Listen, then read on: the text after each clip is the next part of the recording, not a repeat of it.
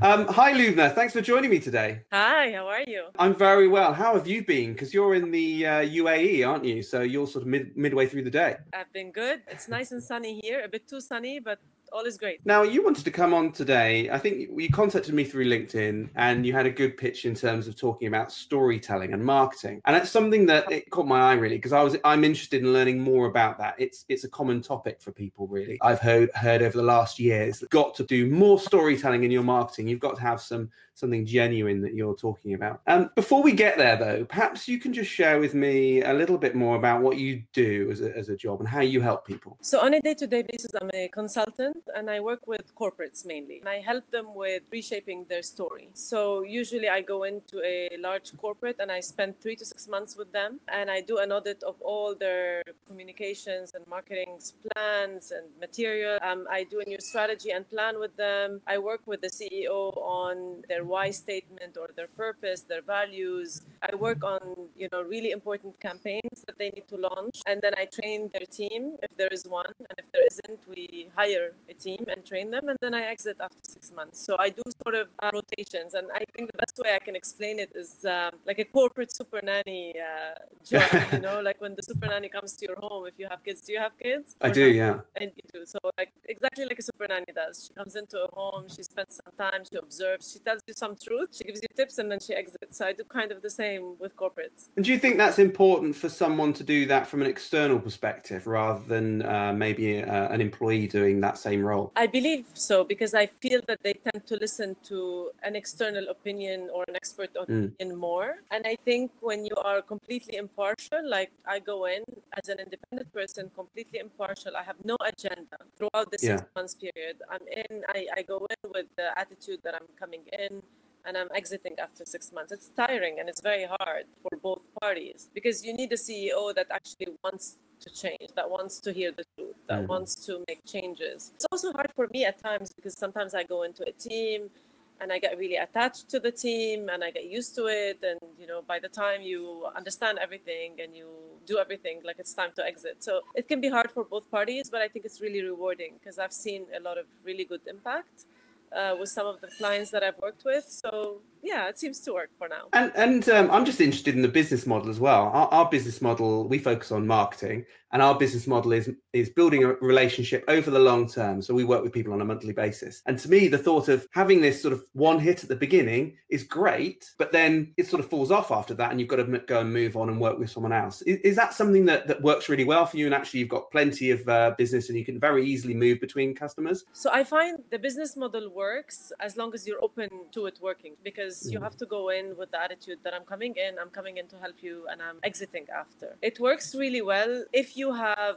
a good network. So in my case, I was really blessed and lucky because every time I finish a project, I start a new project. I get referrals. All of my business is not coming through yeah, or through anything else. It's all referrals. Um, so that has worked really well. Where it doesn't work or it's a bit difficult is when you have a bit of a gap between clients. But I'm kind of okay with that. So I've, I've only had a gap once, and it was a short gap. Yeah i'm i'm kind of okay with that. I think you know the biggest difficulty is you know the emotional attachment and you know going in and then exiting it gets tiring after a while. But the model itself yeah. works because there are a lot of people who actually want the extra help and who want to restructure their teams and who want have a new story. But sometimes they go to agencies and agencies kind of come in they meet them a few times and they give them you know a strategy. And sometimes it's a copy paste strategy. I think what works for me is the fact that I'm actually embedded in the business. I work with yeah. them in their office. I tend to observe what's happening and what's not work, what's working and what's not working. So I found that that apart, the, the fact that I'm seconded, I, I embed myself or I second myself to the business works really, really well. It takes a certain person to be a confident enough, but also bullish to ask the right questions and as you say, tell the truth. I've I've struggled to get to where I am in terms of confidence, you know, just by brute force doing presentations, doing this sort of thing. Have you seen Gordon Ramsay? Have you seen yes. that bit like Super Nanny, but going into um, um, restaurant? For me to do that sort of thing and really quite honest and open about how how rubbish they're they're being. I'm interested. What is there something in your past that's led you to where you are now that has given you that confidence? Can you do you mind sharing maybe a bit of your backstory and, and how you've got to where you are now, where you're able to do this? So I think the quick answer to that is that I suppose I'm fearless because what's the worst that can happen? They cancel the project, that's fine. I go and I get another project. And I think that's kind of linked to what I said in my TEDx talk. I really believe that in life, pretty much everything is replaceable. Jobs are replaceable, buildings are replaceable, homes are replaceable, clothes are replaceable. And not a lot of people understand that notion. And I think mm. that's why I was able to get that TEDx speech because I was speaking about something that other people were not speaking about. So when you actually have that mindset that, you know what, this project is can be replaced or this job can be replaced, you start becoming more bold in life, I suppose. Mm-hmm. But it also takes a CEO who's wise and who wants to bring about change to kind of work with you to make this work. And I think, you know, I'm quite, I've learned to be very upfront from the beginning in my, all my engagements. I always start by saying, this is who I am. You know, I'm not going to sell you something that is not me. This is who I am. This is what you're looking for. Then let's work together. You know, I need usually like a, a company that's able to absorb that and a CEO that's able to absorb that. Yeah, you're right. And I, I like the word fearless. Uh, I think that that works really well. There's nobody in life that's fearless, by the way. Like I think everybody has some sort of fear. I have fear. Like I'm I'm afraid of death. I'm terrified of death. It's how you work with that fear kind of makes you do what you do or not do what what you don't do. Now you mentioned the TEDx talk. I, am fascinated by this, um, and it, it does. I, have I've listened to it. and It talks through a lot of your your past and how that sort of brought you to where you where you are. I'm interested in why you decided to do a TEDx talk, why you felt that was the right thing to do, and also just some of the challenges involved around that. So uh, I was kind of an offline person for for the longest time. At one point, so I had all the social media accounts, but I didn't use them. I used them for auditing auditing purposes because when I work with clients, I have to go in and audit, you know, what their competitors are doing, etc. And I used to obviously watch certain people who inspire me. And one of these people was Gary Vee, who everybody knows. And in one of his videos, he says, I do all of these videos and talks and I want to leave them as a trace for my kids so that one day they can refer back to these videos and know exactly what I stand for. As a person, I'm terrified of death, as I told you. And I just, it just kind of like hit me on that day. I was like, oh my God, I don't have any videos out there on YouTube. So my kids you know, the older one is quite exposed to me, but the younger one is not. He's only three years old. And I'm like, if God forbid something happens, I want my kids to be able to refer back to these videos and know what I stand for and how I think. And I thought, what could I do to actually do that, make that happen really quickly? I thought that a TEDx talk would be the best option mm. because I wanted my kids to actually come in and listen to me do it while I do it. And so I applied for a TEDx talk and I wanted something that was very genuine. Like my TEDx speech was not overly prepared, to be honest. If I could do it again, I would do it very differently. I'd prepare much, much more. But I did it because I just wanted to leave a story behind for my kids. And I wanted to make sure I also dedicate that to my mom. So the minute I finished the TEDx talk, I immediately had somebody film me because they take some time to edit the TEDx talks. Uh, but I had somebody in the audience film me. And the minute I I finished that TEDx talk, I made sure I transferred that talk and shared it with my mom because I wanted to make sure that she she sees it. That's what inspired it really. But I also love speaking, and it's something that I haven't done uh, very often, and I'm starting to do it much much more. And I think. Mm-hmm you know, the TEDx speech was the starting point. And since then, I've been speaking very actively in many different conferences. I've been moderating. I've been training organizations. So it's something that uh, that inspires me. I just love, you know, impacting other people's lives through sharing my knowledge. And do you find uh, that process of talking or maybe preparing for talks gets easier over time the more that you do? I think so, but I think you know I'm not sure I should be saying this or not, but sometimes I feel like you're either gifted at it or not. Of course, you can yeah. train. In my case, it's something that's very genuine. That's, I think, a gift that I love to do. I don't need to overly prepare every time oh, I good, yeah. because it's just something that I, I speak about a lot of personal experiences as well without oversharing, I'd say. And because I do that, I'm just very, I come across as a very real person. You know, I'm, I'm not fake. I just talk from my heart uh, and I try to give all the knowledge that I have. And I think that kind of resonates well with people. I try to connect with people as much as possible. I think there's a lot of influencers out there and a lot of speakers that are just fake, you know, like they, they make everything sound so polished. And,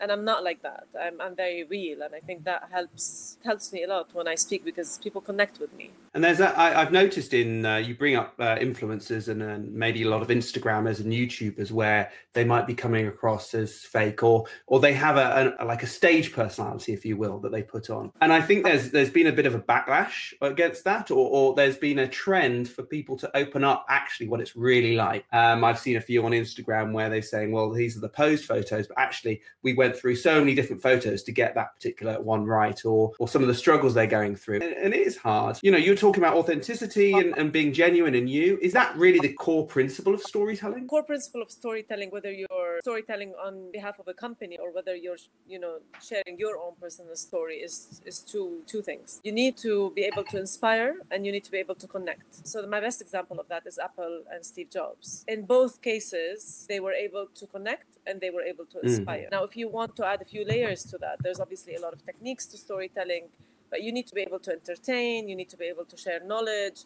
So the hooks though like the main two hooks are connect with your audience and inspire them. If you can entertain them and share knowledge that's obviously much better but you need to start with these two. Um, and the more truthful you are the better chances you have at being successful. Like people just want truth tellers. It's not just about storytelling, it's about truth telling. Everybody's looking for meaning. I mean, if you talk to anybody in life, you'll notice that they're all looking for meaning. And if you can help another person find meaning in their life through storytelling, then I think you're winning. And I think there's a quote that I love which says, Your story is somebody else's survival guide. And that's why I encourage other people to share their stories and I encourage companies to share what they stand for and their purpose. Because I really want to belong to a world where where every person is inspiring others through their story. And I want to belong to a world where every company is changing the world because of what they stand for. And I think if that's done right, I think people will be much happier and more fulfilled. And so storytelling is a cheap way to, to help people find meaning, I'd say.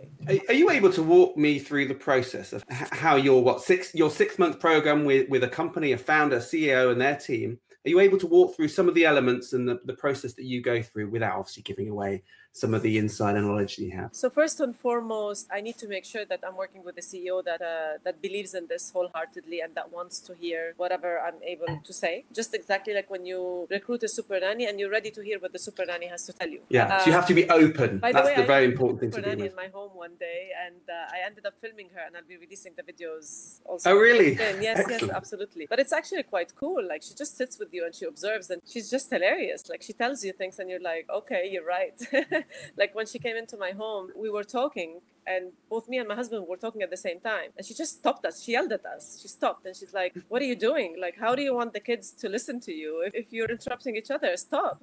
So it's just very funny. Like you need somebody who's willing to listen to something like that. Yeah? So i was willing to do that when i hired a super nanny and i would like a ceo to, to have the same willingness. And then i tried to do a few sessions with him or her. I understand you know what's their story? What's their motivation? What's their personal purpose? What are, where where's their vision? What are they trying to do in life and with their company. And then I go in and I talk to their leadership team and I try to, you know, I do a full 360 degree audit. I talk to their board members, I talk to their investors, I talk to their leadership team, I talk to their employees, uh, I talk to everybody that I can talk to. I try to ask based on the vibe that I observe because you kind of get to, yeah, there's a technique. I mean, you kind of learn to observe vibes in the office. I also have a degree in HR, and so that kind of helps me because right. yeah. I use, you know, my marketing degree, but I also use use my HR degree a lot. So because I observe, I tend not to ask the same question of everyone. But there's only two questions that are consistent among everyone. These are what are your values and what's your why or what's the company's why or purpose. And what I tend to notice when I go into companies like that is that I don't get the same answers to these two mm. questions. And that's a first red flag, especially on the values side, because I really believe that values are not hobbies. Values are exactly what you do when you hire, fire, and promote. Yeah. You either get that right or you get that wrong and that's the basis of any culture. It's uh, it's exactly like raising a kid you know when you're raising a kid the kid does something right you reward them for that. They do something wrong there's a consequence for doing something wrong. So it's exactly the same in a company and the reason why a lot of companies are actually corrupt and there's a lot of politics is because they they don't do that properly. They don't have clear rewards and consequences for their values. They just have really beautiful looking values and posters mm. on walls but they don't practice them. And so I look at the values, I look at the purpose of the organization, I look at the why statement of the founder, I look at all their comms materials. I look at all their social media, their engagement, their tone, their you know the content. I look at their websites. I look at you know their pitch documents. I look at everything I can look at really. And then after I do a 360 degree audit, I put together a new strategy, a new plan, and I make sure that they have the right structure that can accommodate them achieving the strategy and this plan.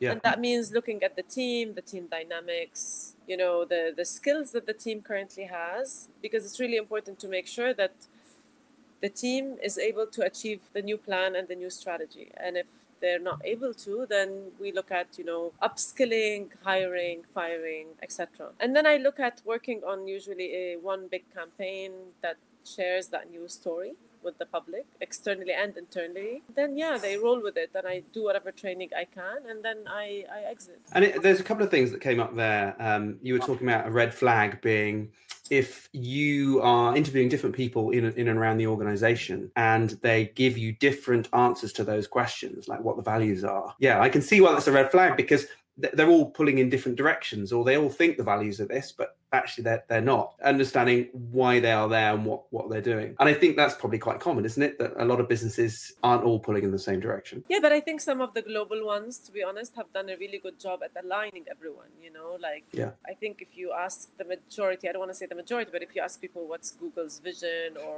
you know what's facebook's vision you know connecting the world I'm assuming that that's still the same vision, but like they made they did a good job at making sure that their consumers know this tagline, that their employees yeah. know this tagline, that everyone knows this tagline and lives by it as well. Uh, Google does a phenomenal job at from an HR point of view, right? Netflix does a phenomenal job from an HR point of view on culture. They have the culture code. So I think there are a lot of things that you can actually do as an organization to get these things right. And if you don't get them right, you know, you could do all the campaigns you want in the world and all the stories you want in the world, but if your culture is not breathing these and living them day in day out yeah. You're not going to be successful right? Yeah and i think that's that's what's happened in the past that people will they'll, they'll have a, a consultant come in they'll write a vision statement and that goes up on on the walls or on the website and that's it that's as far as they go and it, it's it really that's that's no good because it's completely uh, separate. You also mentioned something about customers and I was going to ask you, do you go out to customers and interview them as well and really bring them as part of the process? That comes as part of the 360 degree uh, audit. Because I, I think that's that's valuable. You you might get some of the people in the organization all pulling in the same direction,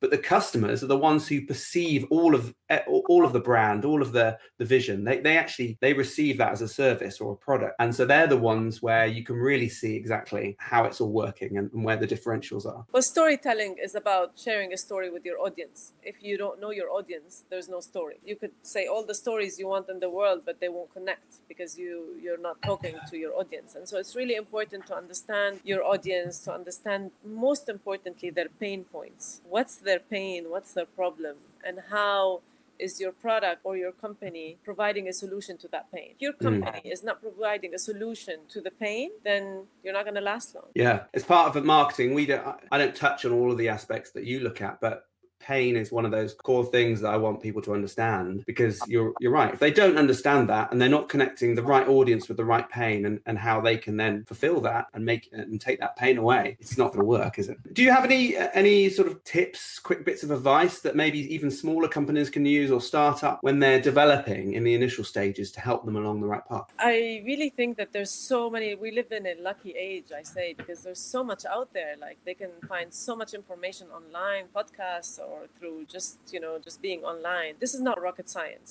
it's really very simply about looking at your audience, trying to connect with them in a very authentic and genuine way. It's also about being unique and different and fearless because those that are kind of doing the same thing as everybody else are not getting any attention these days because we're mm. over, as consumers we're over bombarded with so many things. And so the ones that are being unique and different and real and fearless and truth tellers are the ones I find that are winning. I also think it's important to have the right champion carry your message. Your employees are your champions. So many companies are not utilizing their employees. You know, like if you go on LinkedIn on any average day, um, and I'm new to LinkedIn, right? I only started this whole thing in February, and I observe like all the content that's out there and who's putting it. You find so many coaches, consultants, you know, suppliers putting out content, but employees are sitting there consuming that content, but they're not. They're not doing content themselves.